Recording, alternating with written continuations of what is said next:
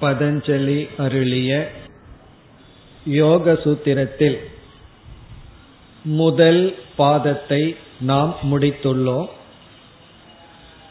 இவர் மொத்தமாக நூத்தி தொண்ணூத்தி ஏழு சூத்திரங்கள் எழுதியுள்ளார்.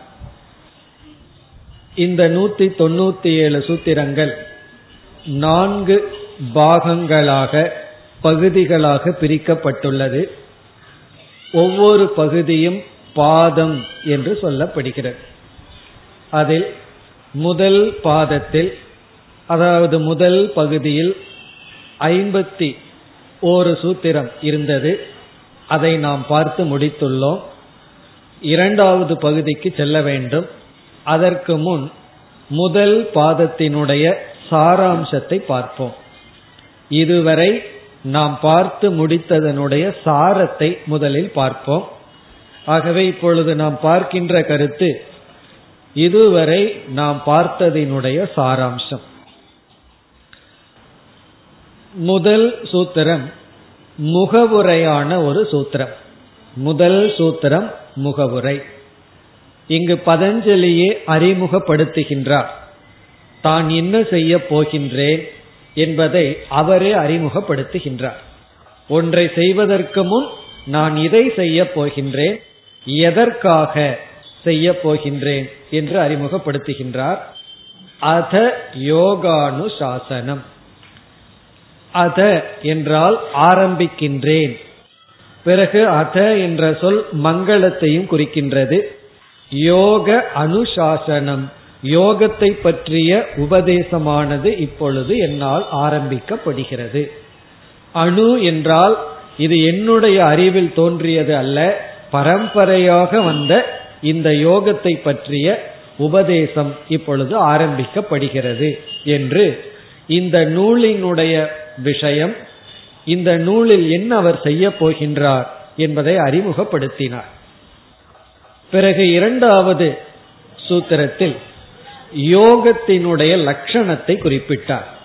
இதுதான் முழு யோக சூத்திரத்துக்கு அச்சாணியை போன்ற ஒரு மையமான சூத்திரம். யோகக சித்த விருத்தி நிரோதக. யோகம் என்பது சித்த விருத்தி நிரோதம் மனதிலுள்ள எண்ணங்களை ஒழுங்குபடுத்துதல் முறைப்படுத்துதல் அமைதிப்படுத்துதல். இப்ப யோகம் என்று நாம் குறிப்பிடுவது நம்முடைய மனதை செம்மைப்படுத்துதல் அதற்கு நாம் விளக்கம் பார்க்கையில் தாமசமான ராஜசமான விற்த்திகளை தவிர்த்து சாத்விகமான விற்த்திகளை அல்லது சாத்விகமான மனதை உருவாக்குதல். இப்ப யோகம் என்று இங்கு பதஞ்சலி குறிப்பிடுவது நம்முடைய மனதை சத்துவ குணமாக மாற்றுதல். மனதை அழித்தல் அல்ல மனதை ஒடுக்குதல் அல்ல மனதை பிறகு அடக்கி வைத்தலும் அல்ல. பிறகு யோகம் என்பது மனதை செம்மைப்படுத்துதல் அமைதிப்படுத்துதல் நெறிப்படுத்துதல் சத்துவ குணமாக மாற்றுதல்.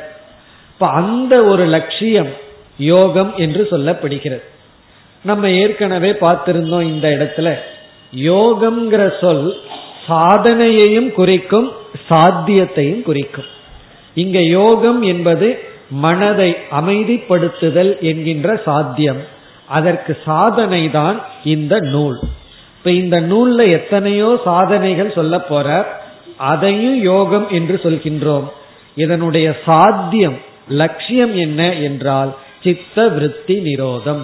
சித்தத்தினுடைய விருத்திகளை எண்ணங்களை நிரோதம் செய்தல் ஒழுங்குபடுத்துதல். இப்ப முதல் சூத்திரத்தில் அறிமுகப்படுத்தி இரண்டாவது சூத்திரத்தில் யோகம் என்பது நம்முடைய லட்சியமாக பொருள் கொண்டால் நம்முடைய மனதை செம்மைப்படுத்துதல். அப்படின்னா என்ன அர்த்தம்? நம்ம மனதை செம்மைப்படுத்துவதற்காகத்தான் இந்த சாஸ்திரத்தை ஆரம்பம் செய்கின்றார். இனி அடுத்த கேள்வி வரும். நம்முடைய மனது செம்மை அடைந்து அதுல ஞானம் அடைந்து விட்டால் என்ன பலன்? அதை மூன்றாவது சூத்திரத்தில் கூறுகின்றார் மனம் செம்மைப்படுத்தப்பட்டு மனதில் ஞானம் ஏற்பட்டு விட்டால் ஆத்ம ஞானம் ஏற்பட்டு விட்டால் அதனுடைய பலன் என்ன என்பதை குறிப்பிடுகின்றார். ததா திரஷ்டுகு சொரூபே அவஸ்தானம். அப்பொழுது நம்முடைய சொரூபத்தில் நாம் இருக்க முடியும். அப்ப மூன்றாவது சூத்திரத்துல இந்த மாதிரி யோக அபியாசம் எல்லாம் செய்து அதனால மனதை செம்மைப்படுத்தி அதனால நம்ம வந்து விவேகத்தை அடைந்திருந்தால் நமக்கு கிடைக்கின்ற பலன் சொரூபே அவஸ்தானம். நாம் நம்முடைய சொரூபத்தில் இருக்க முடியும். இப்ப நம்முடைய பிரச்சனை என்னன்னா நாம நம்மிடத்தில் இருக்க முடியவில்லை. இனி நான்காவது சூத்திரத்துல வந்து ஒரு கால் யோக பயிற்சி எல்லாம் செய்யாமல் மனதை வந்து அதன் போக்கில விட்டு கொண்டிருந்தால் மனதை நாம் செம்மைப்படுத்தவில்லை என்றால் அதனுடைய விளைவு என்ன? அதை கூறுகின்றார். அதாவது மனமானது செம்மைப்படவில்லை என்றால் அதனுடைய விளைவு நான்காவது சூத்திரத்தில் குறிப்பிட்டார். விருத்தி சாரூபியம் இதரத்ர. நம்முடைய எப்படிப்பட்ட விதவிதமான எண்ணங்கள் தோன்றுமோ அந்த எண்ணங்களோடு நாம் ஒன்றாகி துயரப்படுவோம் சம்சாரத்தில் இருப்போம். இவ்விதம் நம்ம முதல் நான்கு சூத்திரத்தை பார்த்தோம்னா பதஞ்சலி மிக அழகாக எடுத்துட்டு போனார். முதல்ல அறிமுகப்படுத்தி யோகம் என்று சொல்வது மனதை செம்மைப்படுத்துதல் என்று கூறி செம்மைப்பட்ட மனம் ஞானத்தையும் அடைந்தால் அதனுடைய பலன் என்ன என்று கூறி மனதை நாம் செம்மைப்படுத்தவில்லை நெறிப்படுத்தவில்லை என்றால் அதனுடைய விளைவையும் கூறிவிட்டார். அப்படி கூறும் பொழுது நம்முடைய எண்ணங்கள் வழியாகவே நாம் சென்று விடுவோம் என்று சொன்னார். உடனே நம்ம மனதில் ஒரு எண்ணம் ஏற்படும். அப்படி எண்ணங்களினுடைய தன்மை என்ன? எப்படிப்பட்ட எண்ணங்கள் எல்லாம் நமக்குள் ஓடிக்கொண்டிருக்கின்றது? இந்த சந்தேகம் வரும்பொழுது ஐந்தாவது சூத்திரத்திலிருந்து பதினோராவது சூத்திரம் வரை. ஐந்தாவது சூத்திரத்திலிருந்து பதினோராவது சூத்திரம் வரை நம்முடைய எண்ணங்களை ஐந்தாக பிரித்து விளக்கம் கொடுத்தார். இப்ப முதல் சூத்திரத்துல வந்து முகவுரை இரண்டாவது சூத்திரம் யோக லட்சணம் மூன்றாவது சூத்திரத்துல யோகத்தினுடைய பலன் நான்காவதுல யோகம் இல்லை என்றால் என்ன விளைவு? ஐந்திலிருந்து பதினொன்று வரை ஐந்து விதமான எண்ணங்கள். நம்ம மனதில் இருக்கிற எண்ணங்களை ஐந்தாக பிரித்தார். அதெல்லாம் நம்ம விளக்கமா பார்த்திருக்கோம். அதை இப்பொழுது ஞாபகப்படுத்திக் கொள்வோம். அதுல வந்து முதலில் பிரமாண விருத்தி அப்படின்னு சொன்னார். பிரமாண விருத்தினா சரியான கருவியை பயன்படுத்தி நமக்கு கிடைக்கின்ற ஞானம். ஒரு ஞானத்தை கொடுக்கிற கருவியை பயன்படுத்தி மனதில் ஏற்படுகின்ற சரியான அறிவுக்கு பிரமாண விருத்தி என்று பெயர். இப்படி அவர் சொல்லும் பொழுது எவ்வளவு விதமான பிரமாணம் அந்த சந்தேகம் எல்லாம் வந்தது. அதற்கும் பதில் சொன்னார். பிரத்யக்ஷம் அனுமானம் ஆகமம் போன்ற பிரமாணங்கள் இருக்கின்றன. அந்த பிரமாணங்களை நாம் பயன்படுத்தி எந்த ஒரு அறிவு ஏற்படுமோ அது பிரமாண விருத்தி. இரண்டாவது விபர்ய விருத்தி. விபர்ய விருத்தி என்றால் தவறான ஞானம்.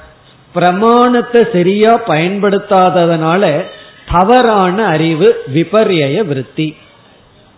இப்ப வந்து வெளியே கயிறு இருக்கு. அது கயிறுங்கிற ஞானம் வந்தா பிரமாண விருத்தி. அது பாம்புங்கிற ஞானம் வந்தா விபர்ய விருத்தி. மூன்றாவது விகல்ப விருத்தின்னு சொன்னார். விகல்பம் என்றால் வெளிய பொருளே கிடையாது. வெறும் சப்தம் ஒரு விதமான அறிவை கொடுக்குது. அது வெறும் கற்பனை. கற்பனையான ஒரு ஞானம். இப்ப உதாரணமா ஆகாச புஷ்பம் முயல் கொம்பு அப்படியெல்லாம் சொல்றோம். இந்த முயல் கொம்புங்கிறதும் ஆகாசத்தில் இருக்கின்ற புஷ்பம் புஷ்பம்னா ஆகாச மலர். இதெல்லாம் என்ன? அல்லது பேயி பிசாசு இப்படி எல்லாம் சொல்றோம். இப்போ பேயின்னு சொன்ன உடனே மனசுக்குள்ள ஒரு ஏதோ ஒன்று எண்ணம் வருது. அந்த எண்ணம் உண்மையிலேயே பேய பார்த்து வந்துதா? பிசாச பார்த்து வந்ததுதான்? பேய் பிசாசையெல்லாம் நம்ம பார்க்க முடியாது பார்க்கல. இருந்தாலும் ஒரு எண்ணம் அவ்வளவுதான். வெளிய பொருள் கிடையாது. மனசுல ஒரு கற்பனையான ஒரு எண்ணம். அது விகல்ப விற்பின்னு பார்த்தோம். பிறகு வந்து நித்ரா விருத்தி நான்காவது. நம்முடைய உறக்கத்திலும் கூட பதஞ்சலி ஏற்றுக்கொள்கிறார். ஒரு விருத்தி ஓடிக்கொண்டு இருக்கின்றது எனக்கு ஒன்றும் தெரியவில்லைங்கிற எண்ணம் ஓடிக்கொண்டிருக்கின்றது. அதுக்கு பேரு நித்ரா விருத்தின்னு சொன்னார். அதனாலதான் தூங்கி எழுந்தவுடன் நான் ஒன்றும் அறியாமல் உறங்கிக் கொண்டிருந்தேன்னு சொல்ல முடியுது. என்னமே அங்க வராம இருந்திருந்தா அந்த அனுபவத்தை சொல்லவே முடியாது. ஆகவே எண்ணம் அற்ற மனம் அப்படிங்கறதே கிடையாது. ஆழ்ந்த உறக்கத்திலையும் பதஞ்சலி என்ன சொல்றார். நித்ரா விருத்தின்னு ஒரு விருத்தி ஓடுதுன்னு சொல்ற அது நான்காவது. ஐந்தாவது ஸ்மிருதி. ஸ்மிருதி அப்படின்னு சொன்னா ஏற்கனவே அனுபவிச்சத மனசுல நினைச்சு பார்க்கறதுக்கு பேரு ஸ்மிருதி. இப்படி ஐந்து விதமான எண்ணங்கள். பிறகு என்ன செய்கின்றார்? இந்த எண்ணங்களை கிளிஷ்டம் அக்ளிஷ்டம்னு பிரிக்கிறார். கிளிஷ்டம்னா எந்தெந்த எண்ணங்கள் நமக்கு கஷ்டத்தை கொடுக்குதோ அது கிளிஷ்டம். எந்தெந்த எண்ணம் நமக்கு கஷ்டத்தை கொடுக்கலையோ அது அக்லிஷ்டம் அப்படின்னு பிரிக்கிறார். அப்போ எண்ணங்கள் வந்து எல்லா எண்ணங்களும் நம்ம துயரப்படுத்துவதில்லை. சில எண்ணங்கள் தான் நமக்கு வேதனையை தருது. சில எண்ணங்கள் நமக்கு சந்தோஷத்தை தருகிறது. இப்ப வந்து நம்முடைய நண்பரோ வீட்டில் இருப்பவர்களோ ஒரு பதவியை அடைஞ்சிருக்காங்க பணத்தை அடைந்துள்ளார்கள் அல்லது ஏதாவது பொருள் நம்ம இடத்துல இல்லாதது அவங்ககிட்ட இருக்கு. அதை பார்த்து சந்தோஷப்பட்டா அது வந்து நமக்கு ஒரு எண்ணத்தை கொடுக்குது ஒரு சந்தோஷத்தை கொடுக்குது. அதை பார்த்து பொறாமைப்பட்டா என்ன ஆகும் மனம் துயரப்படுகிறது. இப்ப பொறாமைங்கிற ஒரு எண்ணம் துயரத்தை கொடுக்குது. இனி இடத்தில் இருக்கிறத பார்த்து மகிழ்கின்ற எண்ணம் சந்தோஷத்தை கொடுக்குது. தானம் பண்ணும் பொழுது சந்தோஷம் கிடைக்குது. அல்லது விருப்பம் இல்லாம யாராவது நம்ம கிட்ட பொருளை எடுத்துட்டு சென்று விட்டால் அது துயரத்தை கொடுக்கின்றது. அப்படி நமக்கு துயரத்தை கொடுக்கும் துயரத்தை கொடுக்காத என்று விற்த்திகளை பிரித்து துயரத்தை கொடுக்கின்ற அதர்மமான விற்த்திகளை நாம் நீக்க வேண்டும் என்று கூறினார். இதெல்லாம் பதினோராவது சூத்திரம் வரை. பிறகு ஏற்கனவே இரண்டாவது சூத்திரத்துல என்ன சொன்னார்னா நம்ம சித்தத்தை நிரோதம் செய்ய வேண்டும். அதாவது அமைதிப்படுத்த வேண்டும் சொன்னார். உடனே நம்ம மனதில் என்ன தோன்றும்? என்ன பயிற்சி செய்தால் நம்முடைய மனமானது அமைதியை அடையும் அல்லது மனதை சத்துவகுணமாக மாற்ற முடியும் என்று அந்த ஒரு பயிற்சி என்ன என்று நமக்கு தெரிய வேண்டும். அதை கொடுக்கின்றார் பனிரெண்டாவது சூத்திரத்தில். பனிரெண்டாவது சூத்திரமும் மிக முக்கியமான சூத்திரம். அதுல வந்து இரண்டு சாதனையை கொடுத்தார். அபியாச வைராகியாபியாம். தன்னிரோதக. அபியாசத்தாலும் வைராகியத்தினாலும் சித்தத்தை நிரோதம் செய்ய முடியும். ஆகவே இவர் வந்து மனதை செம்மைப்படுத்த சத்துவ குணத்துக்கு மாற்ற இரண்டு முக்கிய சாதனை கொடுத்தார். ஒன்று அபியாசம் இனி ஒன்று வைராகியம். இதை கேட்ட உடனே அடுத்த சந்தேகம் நமக்கு என்ன வரும்? அபியாசம்னா என்ன? வைராகியம்னா என்ன? ஆகவே அடுத்து பதிமூன்று பதினான்கு இந்த இரண்டு சூத்திரங்களில் அபியாசத்தினுடைய லட்சணத்தை குறிப்பிட்டார். அபியாசம் என்றால் என்ன? என்றால் நாம் ஒரு சாதனையை எடுத்துக்கொண்டு நீண்ட காலம் அது வந்து முதல் கண்டிஷன் நீண்ட காலம் இரண்டாவது இடைவெளி இல்லாமல் நீண்ட காலம் இடைவெளி இல்லாமல் சரியான பாவனையுடன் செய்கின்ற பயிற்சி. தீர்க்க கால நைரைந்தர்ய அப்படின்னு சொல்லி சொன்னார். தீர்க்க காலம்னா நீண்ட காலம் செய்யணும். சில பேர் சொல்வார்கள் நான் வந்து இருபது வருஷமா யோகாசனம் பண்றேன். நீண்ட காலம். ஆனா டெய்லி செய்யறையான்னா இல்ல ஒரு மாசம் செய்வேன் அப்புறம் ஒரு பதினோரு மாசம் மறந்துடுவேன் அப்புறம் ஒரு மாசம் செய்வேன். இங்க என்ன இருக்குன்னா நீண்ட காலம் ஆனா இடைவெளி அதுவும் நீண்ட காலமா இருக்கு. அப்படி இல்லாமல் தொடர்ந்து பிறகு சில பேர் செய்வார்கள் தவறா செய்வார்கள். சரியான பாவனையுடன் செய்ய மாட்டார்கள். ஆகவே சரியான பாவனையுடன் சரியாக தொடர்ந்து நீண்ட காலம் ஒரு சாதனையை நாம் செய்கின்ற பயிற்சிக்கு தான் அபியாசம். இதெல்லாம் நம்ம பார்த்த கருத்து ஞாபகப்படுத்துற கருத்து அவ்வளவுதான். பிறகு அடுத்த சந்தேகம் என்ன வரும்? அபியாசத்தாலும் வைராகியத்தினாலும் மனதை அமைதிப்படுத்தலாம்னு சொன்னார். அபியாசம்னா என்னன்னு தெரிஞ்சாச்சு. உடனே வைராகியம் என்றால் என்ன? ஆகவே பதினைந்து பதினாறு இந்த இரண்டு சூத்திரங்கள் வைராகியத்தினுடைய லட்சணம். இந்த முதல் பாதத்தை நம்ம பார்த்தோம் அப்படின்னு சொன்னா எப்படி சிஸ்டமேட்டிக்கா அதாவது முறையா பதஞ்சலி சப்ஜெக்டை எடுத்துட்டு போயிருக்காருன்னு மிக அழகா நம்ம அனுபவிக்கலாம். எப்படி ஆரம்பிச்சு எப்படி கொண்டு போறாருன்னு நமக்கு நல்லா தெரியும். அதாவது வைராகியம் அபியாசம்ங்கிறது சாதனைய சொல்லி உடனே அபியாசத்துக்கு லட்சணம் சொல்லி உடனே வைராகியத்துக்கு லட்சணம் சொன்னார். அப்படி இந்த பதினைந்து பதினாறு இந்த சூத்திரத்துல வைராகியத்துக்கு லட்சணம் சொல்லும் பொழுது வைராகியத்தை இரண்டாக பிரித்தார். அபர வைராகியம் பர வைராகியம்னு பிரிச்சார் அபர வைராகியம்னா சற்று கீழான வைராகியம் பர வைராகியம்னா இறுதியான வைராகியம் பிறகு வைராகியம்னா என்ன என்றால் போகத்தை அல்லது இன்பத்தை கொடுக்கின்ற பொருள்கள் மீது விருப்பம் இல்லாத தன்மை. போகத்துல விருப்பம் இல்லாத தன்மை. அந்த போகம் வந்து இகலோக போகமா இருக்கலாம் பரலோக போகமா இருக்கலாம். இன்பத்தில் நாட்டமில்லாத மனம் வைராகியம் அது அபர வைராகியம் என்றால் ஆரம்ப நிலையில் இருக்கிறது. அதுலயும் சில படிகள் எல்லாம் இருக்கு. அதையும் நம்ம வந்து பார்த்தோம். அது எப்படின்னு சொன்னா பொருள் இல்லாதப்ப வைராகியத்தோடு இருப்போம். பொருள் கண்ணுக்கு முன்னாடி வந்தா வைராக்கியம் போயிடும் அப்ப என்ன செய்யணும்? அந்த பொருள் இருந்தே விலகி இருக்கணும். அப்படியெல்லாம் படிப்படியா நம்ம வந்து வைராகியத்தை அடைய வேண்டும்னு பார்த்தோம். பிறகு வந்து அபர வைராகியத்தை அடையிறதுக்கு பல சாதனைகள் இருக்கு. பர வைராகியத்தை வந்து இங்கு பதஞ்சலி மோக்ஷம் என்றே சொல்லிவிட்டார். வைராகியத்தினுடைய உச்சகட்டம் மோக்ஷம் ஆகவே பர வைராகியம் பரபிரம்ம ஞானத்தினால கிடைக்கிறதுன்னு சொன்னார். விவேகத்திலிருந்து பிரம்ம ஞானத்திலிருந்து வர்ற வைராகியம் இறுதியான வைராகியம் அதுதான் மோக்ஷம். பிறகு வந்து இந்த உலகம் அனித்தியம் நிலையற்றது என்று உலகத்தினுடைய நிலையாமையை உணர்ந்து வருகின்ற வைராகியம் கீழான வைராகியம் அப்படின்னு சொன்னார். கீழான முதல் படியான வைராகியம் எனக்கு கீழானதெல்லாம் இன்னைக்கு வேண்டாம் மேலானது தான் வேணும். அதனால நான் பர வைராக்கியம் தான் வேணும் அபர வைராக்கியம் வேண்டாம்னு சொல்லக்கூடாது. இங்க கீழானதுன்னா மோசமானதுன்னு அல்ல கீழான படி இப்ப ஒருவர் வந்து இங்க மேல ஸ்டேஜுக்கு வர விரும்புறார். நான் சொன்னேன் முதல்ல கீழான படியில காலை வைங்கன்னா இல்ல நான் மேலான படியில தான் வைப்பேன்னா என்ன ஆகும்? மேலான ரெண்டாவது படியில காலை வச்சா மண்டை தான் உடையும் கீழே தான் விழுவோம். ஆகவே முதல்ல ஃபர்ஸ்ட் ஸ்டெப் அது அபர வைராக்கியம் அடுத்தது பர வைராக்கியம். பிறகு என்ன செய்தார்? பதினேழாவது சூத்திரத்துல அபர வைராகியத்தினுடைய பிரயோஜனத்தை சொன்னார்.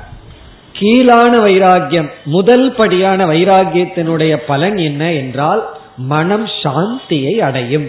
நம்ம ஏன் மனது சாந்தி இல்லாம இருக்குன்னா தேவையில்லாத விஷயங்கள்ல போயிட்டே இருக்கு. ஒரு பொருள் மீது வைராகியம் வந்து விட்டால் அந்த பொருளிடம் மனது செல்லாது. ஆகவே நமக்கு சம்பிரஜாத சமாதிங்கிற வார்த்தையை பயன்படுத்தி அபர வைராகியத்தினுடைய பலன் நமக்கு வந்து மனம் சாந்தியை அடையும். அபியாசத்தில் ஈடுபட முடியும். தியானத்தில் ஈடுபட முடியும். பிறகு பதினெட்டாவது சூத்திரத்தில் பர வைராகியத்தினுடைய பலன் அசம்பிரஜாத சமாதிங்கிற வார்த்தையை பயன்படுத்தி அதுதான் மோக்ஷம் அப்படின்னு சொன்னார். இப்ப பர வைராகியம் மோக்ஷத்திலும் அபர வைராகியம் மோக்ஷத்துக்கு தகுதியையும் கொடுத்து அல்லது மன அமைதியையும் கொடுத்து நம்மை உயர்த்தும் என்று அபியாசம் வைராகியம்ங்கிற சாதனைய சொல்லி அபியாசத்துக்கு லட்சணம் சொல்லி வைராகியத்துக்கு லட்சணம் சொல்லி வைராகியத்தினுடைய பிரயோஜனத்தையும் சொன்னார் பதினெட்டாவது சூத்திரம் வரை. பிறகு பத்தொன்பதாவது சூத்திரத்திலிருந்து இருபத்தி இரண்டாவது சூத்திரம் வரை. பத்தொன்பதிலிருந்து இருபத்தி இரண்டு வரை வேறொரு அழகான கருத்தை கூறினார். அதாவது நாம் ஜபம் அல்லது தியானம் போன்ற பயிற்சியில் ஈடுபட்டு மனதை குவிக்கின்ற கலையை அடைந்திருக்கலாம். அப்படி மனதை குவிக்கின்ற கலையில் நாம் இருக்கும் பொழுது நமக்கு மனம் குவிக்கப்படும் பொழுது சமாதி என்ற ஒரு அனுபவம் ஏற்படும். அந்த சமாதியை இரண்டாக பிரித்தார். அந்த இரண்டாக பிரித்து ஒரு சமாதிக்கு பேரு பவ பிரத்யக அப்படின்னு சொன்னார். இனி ஒரு சமாதி உபாய பிரத்யம் பவ பிரத்யங்கிற சமாதி நாம் விட வேண்டும். அப்படிப்பட்ட சமாதி நமக்கு நல்லதல்ல. அந்த மாதிரி மனம் குவிய கூடாதுன்னு சொன்னார். யாரை நம்ம உதாரணமா எடுத்துக்கலாம்? புராணங்கள்ல படிச்ச இதிகாசத்துல படிச்ச அனைத்து அசுரர்களுடைய தியானம். அவர்களும் மனதை குவித்தார்கள். நம்ம எல்லாம் புராணத்துல படிக்கிறோமல்ல. எதையாவது அடையணும்னா உடனே போய் ஒத்த காலில் நிப்பான். பெரிய தவம் பண்ணுவான். அவர்கள் எவ்வளவு தூரம் மனதை குவித்துள்ளார்கள்? ஆனால் அந்த தவம் முடிஞ்சு வந்த உடனே எவ்வளவு அதர்மம் செய்ய முடியுமோ அவ்வளவு அதர்மம் செய்வான். சரி தவம் முடிஞ்ச உடனே எந்த இஷ்ட தெய்வதத்தை நோக்கி தவம் செய்தாரோ அந்த இஷ்ட தெய்வதம் முன்னாடி தோன்றியவுடன் அவர்கள் மனசுல என்ன ஏற்படும் தெரியுமோ? பயம் ஏற்படும். எனக்கு மரணம் வரக்கூடாது இதிலிருந்து வரக்கூடாது அதிலிருந்து வரக்கூடாது. ஆகவே அப்படிப்பட்ட பவ பிரத்யேய சமாதியை விடணும் உபாய பிரத்யேய சமாதியை எடுத்துக்கொள்ள வேண்டும். இந்த உபாய பிரத்யேய சமாதிங்கிறது தான் நம்மை மேல் நோக்கி செல்ல உதவி செய்யும். பிறகு அடுத்த கேள்வி எல்லாரும் கேட்கிற கேள்வி எவ்வளவு சீக்கிரமா எனக்கு இது கிடைக்கும்? எல்லாத்துக்கும் அது வேணும் எவ்வளவு குயிக்கா எனக்கு இது கிடைக்கும்?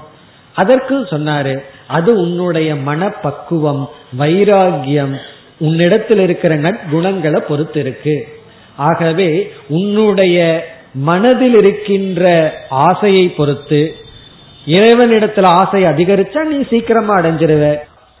நல்ல குணங்களை நீ சேகரித்து வைத்திருந்தால் சேகரித்தால் சீக்கிரமா அடைவாய் என்று நாம் அடைகின்ற வேகம் நம்முடைய மனப்பக்குவத்தை பொறுத்ததுன்னு பதில் சொன்னார். இவ்விதம் இருபத்தி ரெண்டாவது சூத்திரம் வரை கூறி பிறகு இருபத்தி மூன்றாவது சூத்திரத்திலிருந்து இருபத்தி ஒன்பதாவது சூத்திரம் வரை. இருபத்தி மூன்றிலிருந்து இருபத்தி ஒன்பது வரை மனதை அமைதிப்படுத்த அல்லது சித்தவிருத்தி நிரோதம் செய்ய ஈஸ்வரனுடைய பிரணிதானம் ஈஸ்வர பக்தியை சாதனையாக குறிப்பிட்டார். இங்க இறைவனிடத்தில் நாம் சரணடைதல் பக்தி செலுத்துதல் அதை சாதனையாக குறிப்பிட்டார். இப்படி சொன்ன உடனே என்னென்ன சந்தேகம் எல்லாம் நமக்கு வரும்? ஈஸ்வரன்னா யாரு? யாருன்னு நான் தெரியாம எப்படி அவரிடத்துல சரணடைதல்? ஆகவே ஈஸ்வரனுடைய லட்சணத்தை குறிப்பிட்டார். இந்த சூத்திரங்கள் எல்லாம் ஈஸ்வரனுடைய லட்சணம். பிறகு அந்த ஈஸ்வரனை எப்படி தெரிந்து கொள்வது? ஈஸ்வரனுக்கான பிரமாணம். ஈஸ்வரன் இருக்கிறார் அப்படிங்கிறதுக்கு பிரமாணத்தை குறிப்பிட்டார். பிறகு ஈஸ்வரனுடைய பிரபவம் ஈஸ்வரனுடைய பெருமையை குறிப்பிட்டார். ஈஸ்வரன் இப்படிப்பட்ட பெருமை சொரூபமானவர். சரி ஈஸ்வரனுக்கு லட்சணத்தை சொல்லியாச்சு ஈஸ்வரனுக்கு பிரமாணத்தை சொல்லி பிரபவத்தை சொல்லியாச்சு கடவுளுக்கு ஒரு பேர் வைக்க வேண்டும் அல்லவா யாருக்குமே ஒரு பேர் இல்லைன்னா எப்படி நாம் அவரை அழைப்பது? அதனால சொல்லுவாங்க தெரியுமா பேரில்லா பெருமாள்னு சொல்லுவார்கள். பேர் இல்லைன்னு சொல்லிட்டு பெருமாள்னு பேரை வச்சிடுறது. இப்ப பேர் இல்லாம ஒண்ணுமே செய்ய முடியாது. அப்ப பகவானுக்கு என்ன பெயர்?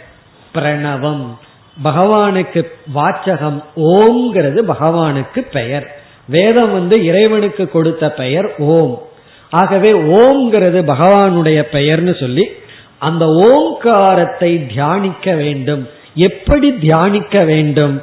இதையெல்லாம் சொல்லி இதெல்லாம் இருபத்தி மூணாவது சூத்திரத்தில் ஆரம்பிச்சு இருபத்தி ஒன்பதாவது சூத்திரத்துல வந்து இந்த மாதிரி செய்தா என்ன பலன் கிடைக்கும்? ஈஸ்வர பக்தியினுடைய பலன் என்ன என்ற வரைக்கும் சொல்லி முடிச்சார். ஆகவே அந்த ஈஸ்வரனை நாம் பக்தி செலுத்துவதன் மூலமாகத்தான் நம்முடைய மனதை நாம் அடக்க முடியும். அதாவது ஒரு லட்சியத்தை அடையணும்னு சொன்னா அந்த லட்சியம் கொஞ்சம் கஷ்டமா இருந்தா அதற்கு தகுந்த பலம் நமக்கு வேணும். அஞ்சு கிலோமீட்டர் நடக்கணும் நான் ஸ்டாப்பா நடக்கணும் நிக்காம நடக்கணும்னா அதுக்கு தகுந்த சக்தி வேணும். இருபது கிலோமீட்டர் நிக்காம நடக்கணும்னா அதுக்கு தகுந்த சக்தி வேணும். அப்போ நாம எடுத்துக்கொண்ட லட்சியத்துக்கு தகுந்த சக்தி நமக்கு வேணும். நம்ம மனதை அடக்கணும்னு ஒரு லட்சியத்தை எடுத்துட்டோம் அப்படின்னா இங்க பதஞ்சலி சொல்றார் உன்னுடைய அகங்காரத்திடம் இருக்கிற சக்தினால போதாது அதுக்கு பெரிய சக்தி வேணும். அது பெரிய சக்தியுடைய ஈஸ்வரன் தான் உனக்கு கொடுத்தாக வேண்டும். ஏன்னா சின்ன சின்ன விஷயத்த நீ சாதிச்சிடலாம் பெரிய விஷயத்த சாதிக்கணும்னா பெரிய சக்தி வேணும். ஆகவே இறைவனிடத்தில் நீ சரணடைஞ்சுதான் உன்னுடைய மனதை நீ அடக்க முடியும். அதனாலதான் ஒரு பக்தர் வந்து ஒரு பாவனையுடன் சிவபெருமானிடம் பக்தி செலுத்துற பக்தி பாவனையுடன் சொல்றார். அது சிவபெருமானிடம் சேலஞ்சு பண்ற பகவானிடத்திலேயே ஒரு இது பண்ற. என்னன்னா சேலஞ்சுன்னு சொன்னா எதிர்த்து சொல்றது. நீ பெரிய உலகத்தையே கட்டி காக்கவன்னு சொல்லி உனக்கெல்லாம் பெருமை அடிச்சிட்டு இருக்க உன்னால எதை வேண்டுமானாலும் செய்ய முடியும்னெல்லாம் உனக்கு பெருமைய வேதம் சொல்லுது. உனக்கு உண்மையிலேயே தைரியம் இருந்தா என்னுடைய மனசை அடக்கு பார்ப்போம் அப்படின்னு கேக்குற. இதுல இருந்து எப்படி? இதெல்லாம் பக்தியில வெளிப்படுவது. உனக்கு உண்மையிலேயே சக்திமானா இருந்தா என்னுடைய மனசை அடக்கி பார்ப்போம் அப்படின்னு என்ன அர்த்தம்? என்னுடைய மனசு அவ்வளவு தூரம் அடங்கா பிடாரியா இருக்கு. இந்த உலகத்தையே நீ வேணாலும் அடக்கிடலாம். உனக்கு உண்மையான ஒரு சர்வ சக்திமான்னு நீ நிரூபிக்கணும்னா என்னுடைய மனசை அடக்கி காட்டு பார்ப்போம். இதெல்லாம் என்ன அப்படின்னா பக்தியினுடைய வெளிப்பாடு. ஏன்னா என்னுடைய மனது அவ்வளவு தூரம் சஞ்சலப்பட்டு இருக்கு அடக்கிறதுக்கு எனக்கு சக்தி இல்லை. உன்னுடைய அனுகிரகம் வேண்டும். இந்த விதத்துல பதஞ்சலி வந்து இறைவனை இங்கு புகுத்தி இறைவனை குறித்தே இவ்வளவு சூத்திரங்கள் எழுதியுள்ளார். இதை ஏன் நான் முக்கியத்துவமா சொல்றேன்னா பல பேர் வந்து தியானம் யோகம்ங்கிற பயிற்சியில கடவுளை கொண்டு வர்றதே இல்லை.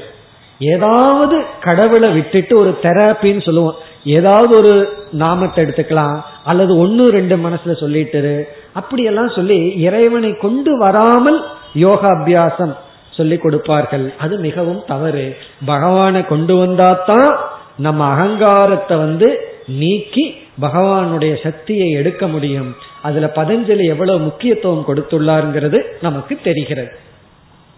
பிறகு இவ்வளவு தூரம் பேசியதற்கு பிறகு முப்பது முப்பத்தி ஒன்று இந்த இரண்டு சூத்திரங்களில் யோகத்திற்கான தடைகளை கூறினார்.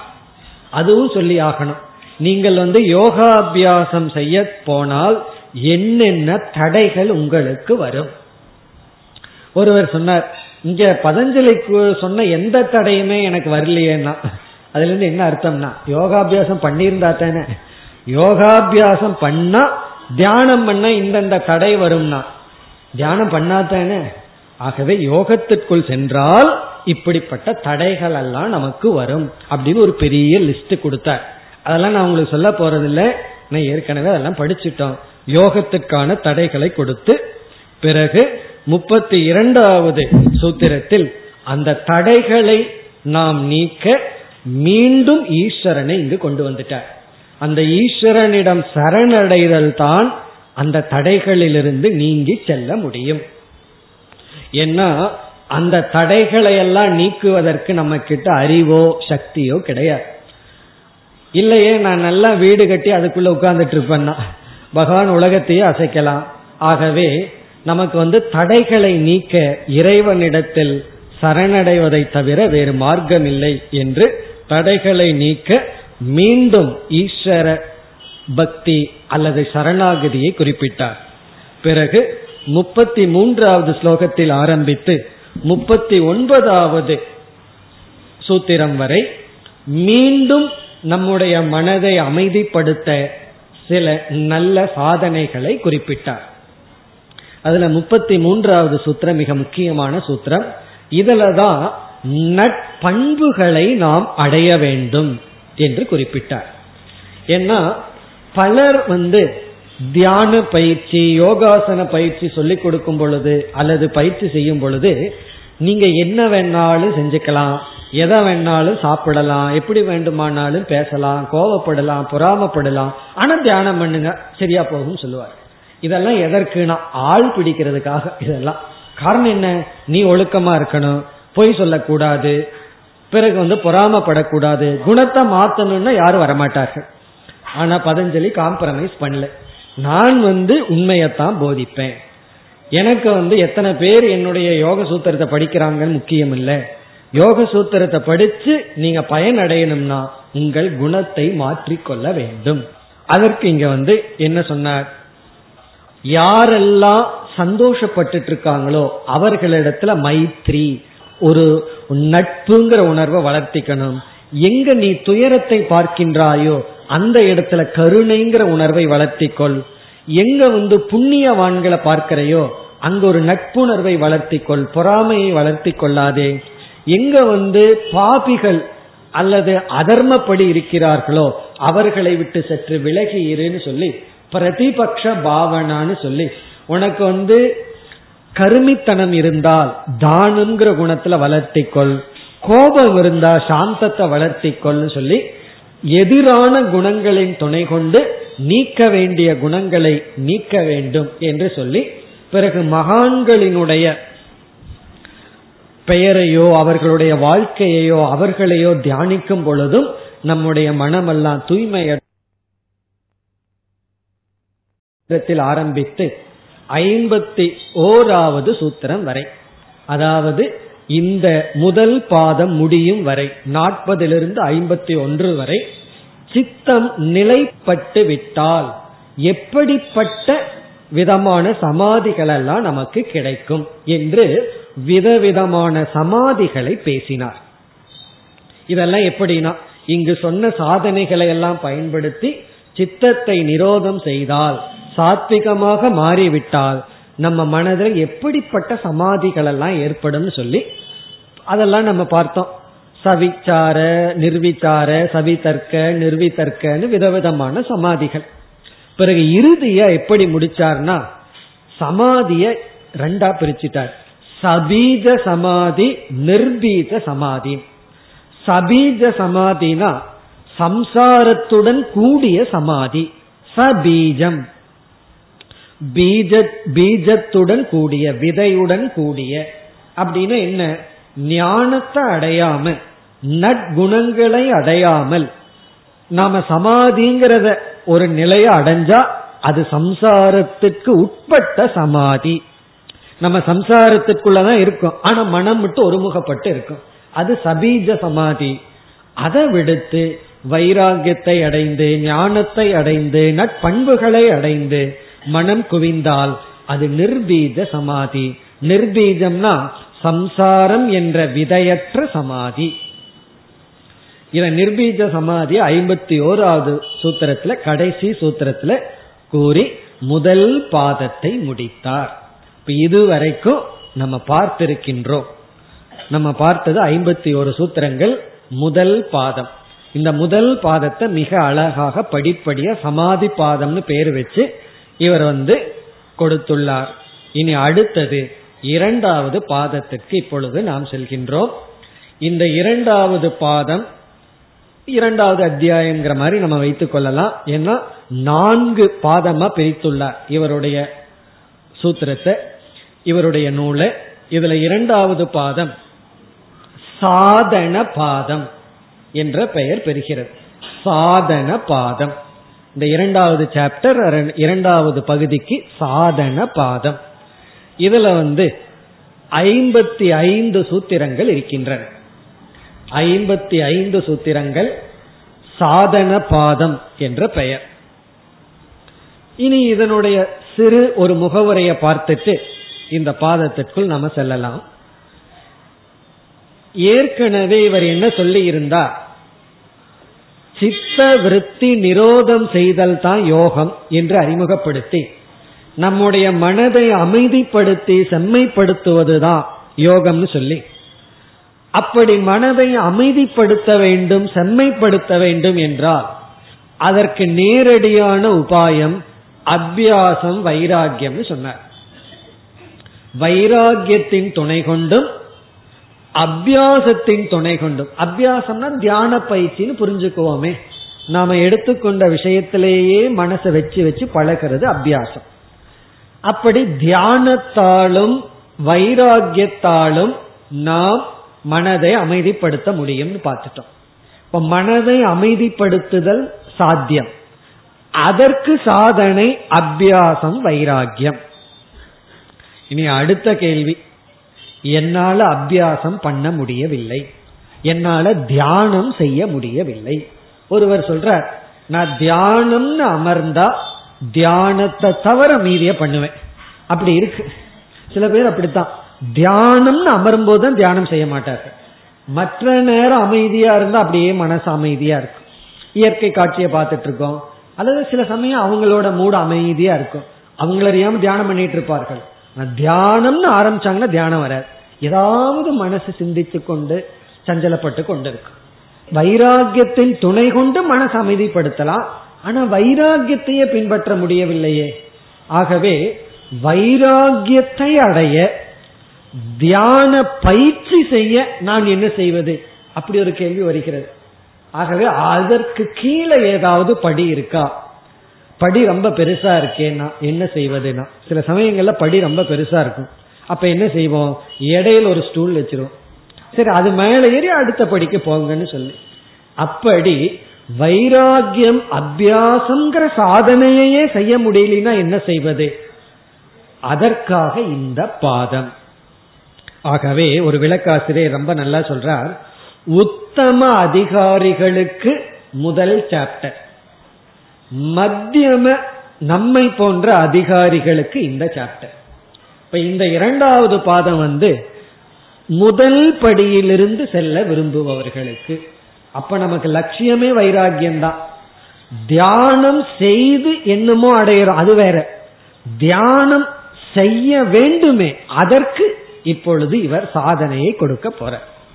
இதற்கு முடியலன்னா என்ன செய்யறதுன்னா பிறகு பார்ப்போம் என்ன செய்யலாம் இப்ப இங்க என்ன செய்ய போற? தியானம் நீங்க செய்ய வேண்டாம்.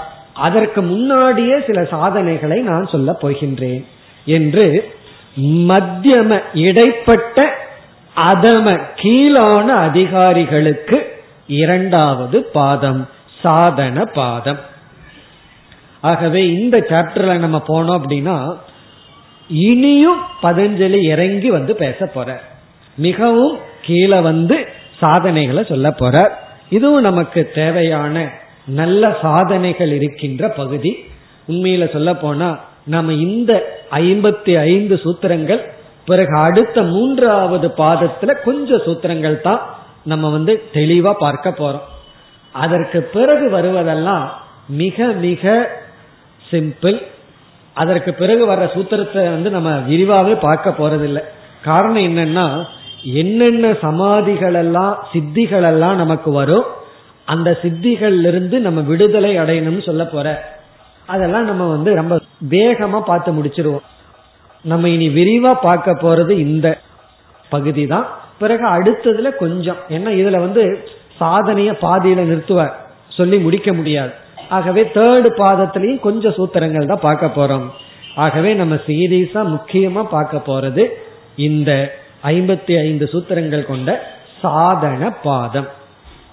இதுலயும் நமக்கு சாதாரண அன்றாட வாழ்க்கையில சாதாரணமான இருக்கின்ற நமக்கு தெரிந்து கொள்ள வேண்டிய விஷயம் ரொம்ப இருக்கு. ஆகவே இந்த பாதம் யாருக்கு அப்படின்னு சொன்னா உடனே இப்ப என்ன சொல்லணும்?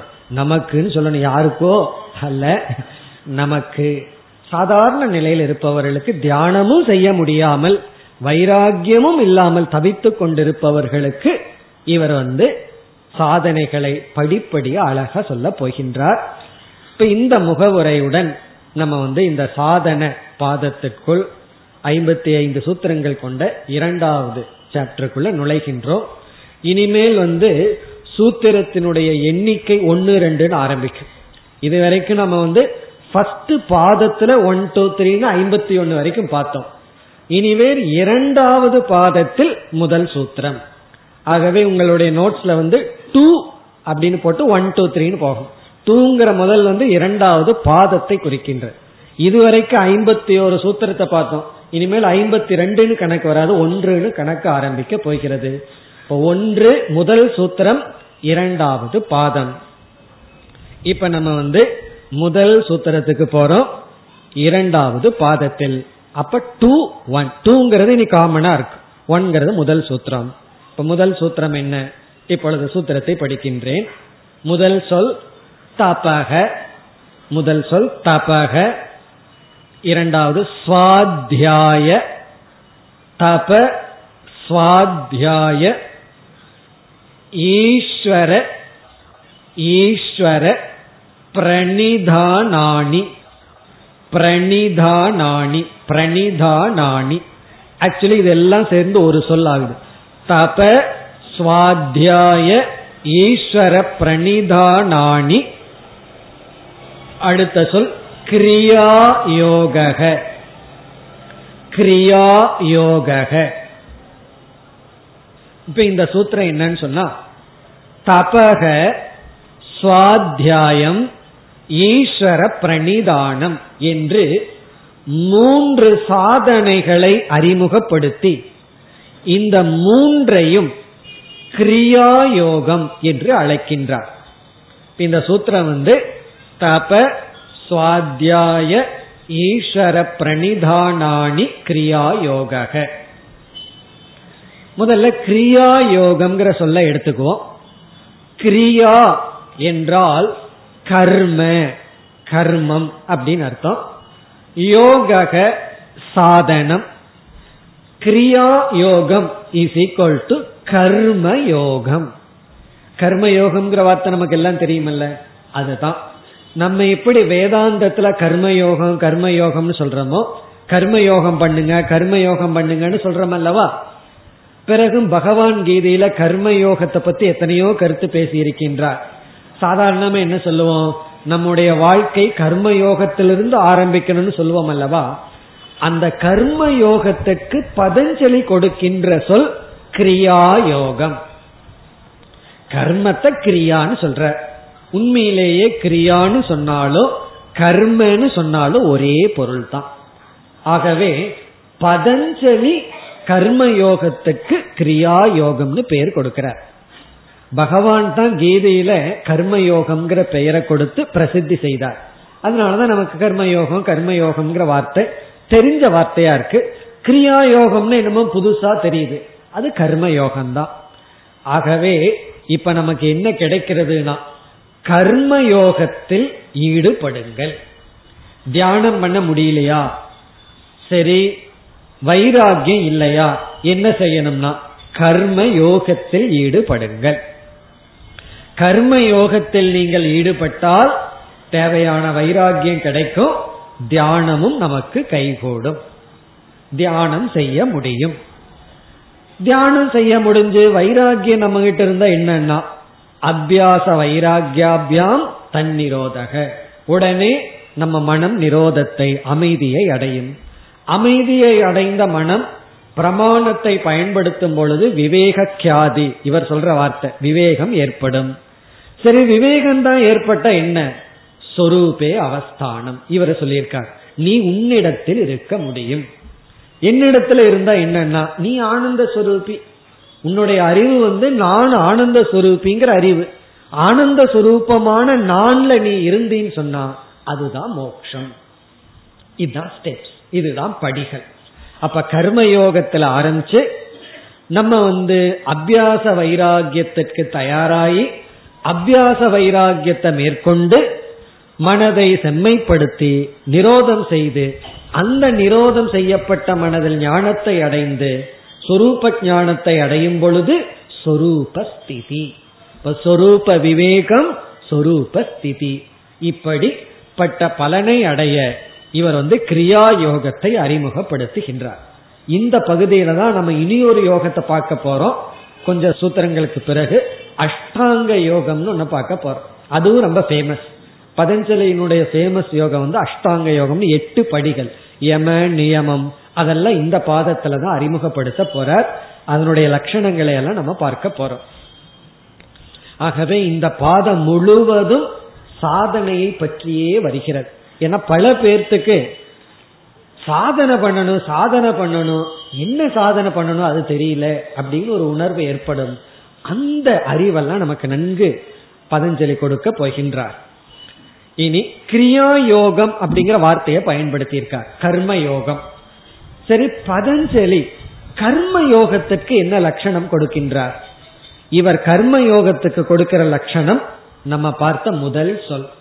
இந்த மூன்று சாதனைகளையும் பின்பற்றுவது கர்ம யோகம் என்ன மூன்று சாதனை? முதல் சாதனை தபக தவம். இரண்டாவது சாதனை சுவாத்தியாயம். மூன்றாவது சாதனை ஈஸ்வர பிரணிதானம். பிரணிதானம்னா வழிபாடு இறை வழிபாடு. இறை வழிபாடு பிரார்த்தனை. இப்ப என்ன சொல்றார்? இந்த மூன்று சாதனையுடன் நம்முடைய வாழ்க்கையை ஆரம்பிப்பதற்கு பெயர்தான் கிரியா யோகம் இப்ப கிரியா யோகம் என்பது இந்த மூன்று சாதனைகளினுடைய சேர்க்கை. உடனே அடுத்த சூத்திரத்துல சொல்ல போற இந்த கிரியா யோகத்தினுடைய பலன் என்ன? என்ன பிரயோஜனம் இந்த சாதனை நமக்கு கொடுக்கும்? அது அப்புறம் பார்ப்போம். இப்ப வந்து இந்த மூன்றினுடைய விளக்கத்தை பார்ப்போம். தவம் சுவாத்தியாயம் ஈஸ்வர பிரணிதானம். இந்த மூன்றுக்கும் சேர்ந்து பதஞ்சலி கொடுக்கிற பேர் கிரியா யோகம் அல்லது கர்ம யோகம் இனி தவங்கிற சொல்லுக்கு பொருள் பார்ப்போம். எல்லாத்துக்கும் தவங்கிற சொல் தெரியும். யாருக்காவது தவங்கிற சொல் தெரியாம இருக்குமோன்னா தவம் பண்றாங்களோ இல்லையோ எல்லாத்துக்கும் தவம்ங்கிற சொல்லுக்கு அர்த்தம் தெரியும். பல கோணத்துல இந்த சொல்லுக்கு அர்த்தத்தை பார்க்கலாம். பல இடங்கள்ல இந்த சொல்லுக்கான அர்த்தம் வேறுபடுகிறது. ஒவ்வொரு இடத்துக்கு தகுந்த மாதிரி பொருள் இருக்கும். அதுவும் இல்லாம தவங்கிற சொல் ஒரு பொதுவான சொல். சாதாரணமான ஒரு சொல். எப்படின்னு சொன்னா ஆரம்ப நிலையில் இருப்பவர்களுக்கும் மோக்ஷத்துக்கு ஒரு படி முன்னாடி இருப்பவர்களும் என்ன செய்கிறார்கள்னா தவம் தான் செய்கிறார்கள். மிக மிக பேசிக் ஆரம்பத்தில் இருப்பவர்களும் செய்கின்ற ஒரு சாதனைய தவம்னு சொல்லலாம். நிதித்தியாசனம்னு பெரிய ஞான நிஷ்டைக்காக ஒருத்தர் செய்கின்ற பெரும் சாதனையையும் தவம்னு சொல்லலாம். ஏன்னா அப்படி தவம்ங்கிறது சாதாரணமான ஒரு சொல். ஒரு அம்மா என்னிடத்துல வந்து சொன்னார்கள் இன்று நான் விரதம் நான் ஏதோ அவங்களுக்கு சாப்பிட கொடுக்க போனேன் நான் விரதம்னு சொன்னார்கள். சாப்பிடல நான். உடனே நான் அப்ப ரொம்ப பசியா இருப்பீங்க பாவம் அப்படின்னு. இல்ல இப்பதான் மூணு சப்பாத்தி சாப்பிட்டு வந்தேன் நான். எனக்கு ஒண்ணுமே புரியல நீங்க விரதம்னு சொன்னீங்களேங்க புளி சாப்பிட்றது இல்ல அப்படின்னா. புளி சேர்த்திக்கிறது இல்ல அது விரதம் அப்படின்னா. இப்ப அவங்கள பொறுத்த வரைக்கும் ஒரு நாள் தயிர் சாதம் சாப்பிடலன்னா சாதமும் புளியும் சேர்த்திக்கிறது இல்ல மீதி சாப்பிடலாமா? புளி இல்லாம சாதம் இல்லாம ஒரு எட்டு சப்பாத்தி சாப்பிட்டா அவங்களுக்கு அது விரதம். இதுல இருந்து என்ன தெரியுதுன்னா அவங்களுக்கு அது விரதம் தான் காரணம் என்ன? அன்னைக்கு அதை தியாகம் செய்துள்ளார். அப்போ இரவுக்கு சில பேர் சாதம் சாப்பிட்டு சாப்பிட்டு பழக்கம். என்னதான் டிஃபன் ஐட்டம் கொடுத்தாலும் ஒரு தயிர் சாதம் போயிட்டா தான் உள்ள போய் செட்டில் ஆன மாதிரி ஒரு ஃபீலிங் அவங்களுக்கு. சில பேர்த்துக்கு அப்படி ஒரு பழக்கம் இருக்கு. எவ்வளவுதான் டிஃபன் சாப்பிட்டாலும் உள்ள தயிர் சாதம் போய் அதை நிறைச்சு இந்த மண்ணை போட்டு மூடி அழகுபடுத்துவோமே. அது போல சில பேர்த்துக்கு வயிற்ற நிறைக்கணும். ஒரு நாள் அவங்களுக்கு அந்த தயிர் சாதம் சாப்பிடலன்னு வச்சுக்குவோமே பெரிய தியாகம் செஞ்ச உணர்வு அவங்களுக்கு வரும். உண்மையிலேயே அவங்களுக்கு அது தவம். பிறகு ஒருவர் வந்து என்னிடத்துல ஆசிரமத்துல இருக்கும் பொழுது ரொம்ப பெருசா சொன்னார் எனக்கு அது புரியவே இல்லை. சுவாமிஜி இன்னைக்கு நான் நியூஸ் பேப்பர் படிக்கவே இல்லை அப்படின்னார். சரி படிக்கல படிக்கல தானே எனக்கு அது புரியவே இல்லை. அது அவருக்கு ஒரு பெரிய தவம். காலையில எழுந்து தேவையில்லாத குப்பைய தலையில கொட்டினாதான் ஒரு திருப்தி. ஒரு கால் நியூஸ் பேப்பர் படிக்கலைங்கிறது வந்து அவர் என்னமோ ஒரு பெரிய தியாகம் செஞ்ச உணர்வு. அது நமக்கு புரியல. படிக்காததுனால நமக்கு அது புரியல. படிச்சு அந்த குப்பையை கொட்டி பழகாததுனால புரியல. ஆனா அது அவருக்கு தவம். ஆகவே தவங்கிற சொல் அவருக்கு அது பொருந்தது. என்ன அதை ஃபீல் பண்றார்? இன்னைக்கு நான் ஒரு பெரிய தியாகம் பண்ணியிருக்கேன். நியூஸ் பேப்பர் படிக்கவே இல்லை அப்படி. ஆகவே ஆரம்ப காலத்துல நாம ஒரு ஒரு பழக்கத்துக்கு அடிமையா இருந்து அந்த பழக்கம் நல்ல பழக்கம் இல்லாம இருந்து அதுக்கு அடிமையா இருந்து அதை விடும் பொழுது மனதுல ஒரு பெயின் ஒரு கஷ்டம் வருதே அதையும் தவம்னு சொல்லலாம். பிறகு நாற்பத்தெட்டு மணி நேரம் ஒன்றும் சாப்பிட மாட்டேன்னு கண்ணை மூடி ஒரு தனி ரூம்குள்ள போய் அமர்ந்து எதையும் பார்க்காம எதையும் கேட்காம எல்லா நேரமும் பகவானுடைய அல்லது உபனிஷத்து வாக்கியத்தை எடுத்துட்டு சாப்பிடுறத பத்தி பெரிய விஷயம் இல்ல. சாப்பிடாம இருக்கிறதும் கூட சுலபமான தவம். அளவா இருக்கே அது பெரும் தவம். நல்லா பசிக்கும் பொழுது பசி நீங்காம அளவா சாப்பிட்டு பிறகு மீதி நேரம் எல்லாம் உபனிஷத்து வாக்கியத்தை எடுத்துட்டு அந்த வாக்கியத்திலேயே தியானம் செய்து கொண்டிருக்கிறது தவத்தினுடைய உச்சகட்டம். தவத்தினுடைய ஆரம்ப கட்டம் என்ன? நாலு சப்பாத்தியை சாப்பிட்டு விரதம் இருக்கிறேன்னு சொல்றது. தவத்தினுடைய உச்சகட்டம் என்னன்னா பசியோட வைத்த வச்சுட்டு அல்ப ஆகாரம் கொடுக்கறது தான் பெரிய தவம். ஆகாரம் கொடுக்காம இருக்கிறது சுலபம். இந்த மாதிரி சப்பாத்தியை சாப்பிட்டு புளிய சாப்பிடலைன்னு சொல்றது ஒரு சுலபம் தான் ஆனா அல்பமான குறைவா சாப்பிட்டு உபனிஷத்து வாக்கியத்தை எடுத்துக்கொண்டு அதிலேயே மனதை வச்சிருந்து செய்கின்ற நிதித்தியாசனம் இருக்கே அது தவத்தினுடைய ஃபைனல் கடைசி தவம். இந்த ரெண்டுக்குமே நம்ம தவங்கிற வார்த்தையை பயன்படுத்துறோம். அப்படி இருக்கும்போது இங்க பதஞ்சலி தவங்கிற வார்த்தைய எந்த அர்த்தத்துல பயன்படுத்தி உள்ளார் என்றால் ஆரம்ப நிலையில் இருக்கின்றவர்களுக்கு இங்கு வந்து தவங்கிற வார்த்தையை பயன்படுத்தி உள்ளார். அதனாலதான் விளக்க ஆசிரியர்கள் வந்து இங்க தவம் அப்படிங்கிற சொல்லுக்கு மிக அழகான சில சாதனைகளை குறிப்பிடுகிறார்கள். அது என்னென்னலாம் இங்க தவம்ங்கிற சொல்லுக்கு வருகிறதுன்னு சொன்னா முதலில் ஆகாரம் உணவு விரதம். நமக்கு எது முடியுமோ அந்த விரதம். நம்மால எப்படிப்பட்ட உணவு கட்டுப்பாடு செய்ய முடியுமோ அப்படிப்பட்ட கட்டுப்பாடு தவம். இப்போ ஒருவர் வந்து டீ காஃபி குடிச்சிட்டே இருக்கார். நான் வந்து டீ காஃபி குடிக்கிறது இல்லை அதாவது குடிக்கிறது இல்லைங்கிறது ரொம்ப கஷ்டம். ஒரு நாளைக்கு பதினஞ்சு டீ குடிக்கிறார்னா நான் மூணு டீக்கு மேல குடிக்க மாட்டேன். இது ஒரு பெரிய தவம். அது பெரிய விஷயம்தான். அவருக்கு அப்படி உணவில் நாம் ஒரு நெறியை எடுத்துக்கொள்வது தவம். யார் யாருக்கு எதுல பலகீனமோ அதை தியாகம் செய்து பழகுதல். காரணம் என்னன்னா இந்த நாக்கு இருக்கே அது பெரிய விஷயம். சின்னதா தான் இருக்கு ஆனா அது பெரிய நாக்கு தான் சின்னது கிடையாது. நாவடங்க நாளும் அடங்கும் பெரியவங்க சொல்லி வச்சிருக்காங்க. இந்த நாக்கை மட்டும் நீங்க அடக்குங்க. மீதி இந்திரியம் எல்லாம் தானாக அடங்கி போகும். சமஸ்கிருதத்துல இருக்கு ஜிதே ரசே ஜிதம் சர்வம். இந்த ரசம் இருக்கே அதனாலதான் ரசம்னு பேரு. இந்த ரசத்தை நீங்க வென்று விட்டால் சர்வம் அனைத்தையும் நீங்கள் வென்று விட்டீர்கள். ஆகவே நாம ஆரம்பம் எதுலேனா நாக்கில ஆரம்பிக்க வேண்டும். நாக்கில தான் நம்முடைய தவம் ஆரம்பிக்கப்பட வேண்டும். உணவில் ஒரு நெறியை கொண்டு வருதல்.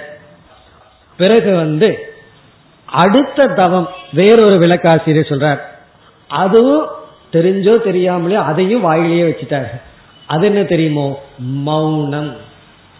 மௌனம் அப்படின்னா முதல்ல கொஞ்சம் பேசாம இருந்து பழகுத காஷ்ட மௌனம்னு சொல்றது. நீங்க மனசுக்குள்ள எதையோ நினைச்சு சஞ்சலப்பட்டுக்குங்க. அது வேண்டான்னு சொல்லல. வாயை மூடி பழகுங்கள். நம்ம எத்தனை பேர்த்துக்கிட்ட திட்டு வாங்கியிருக்கிறோம் தெரியுமா? வாய மூடு வாய மூடுன்னு சொல்லி.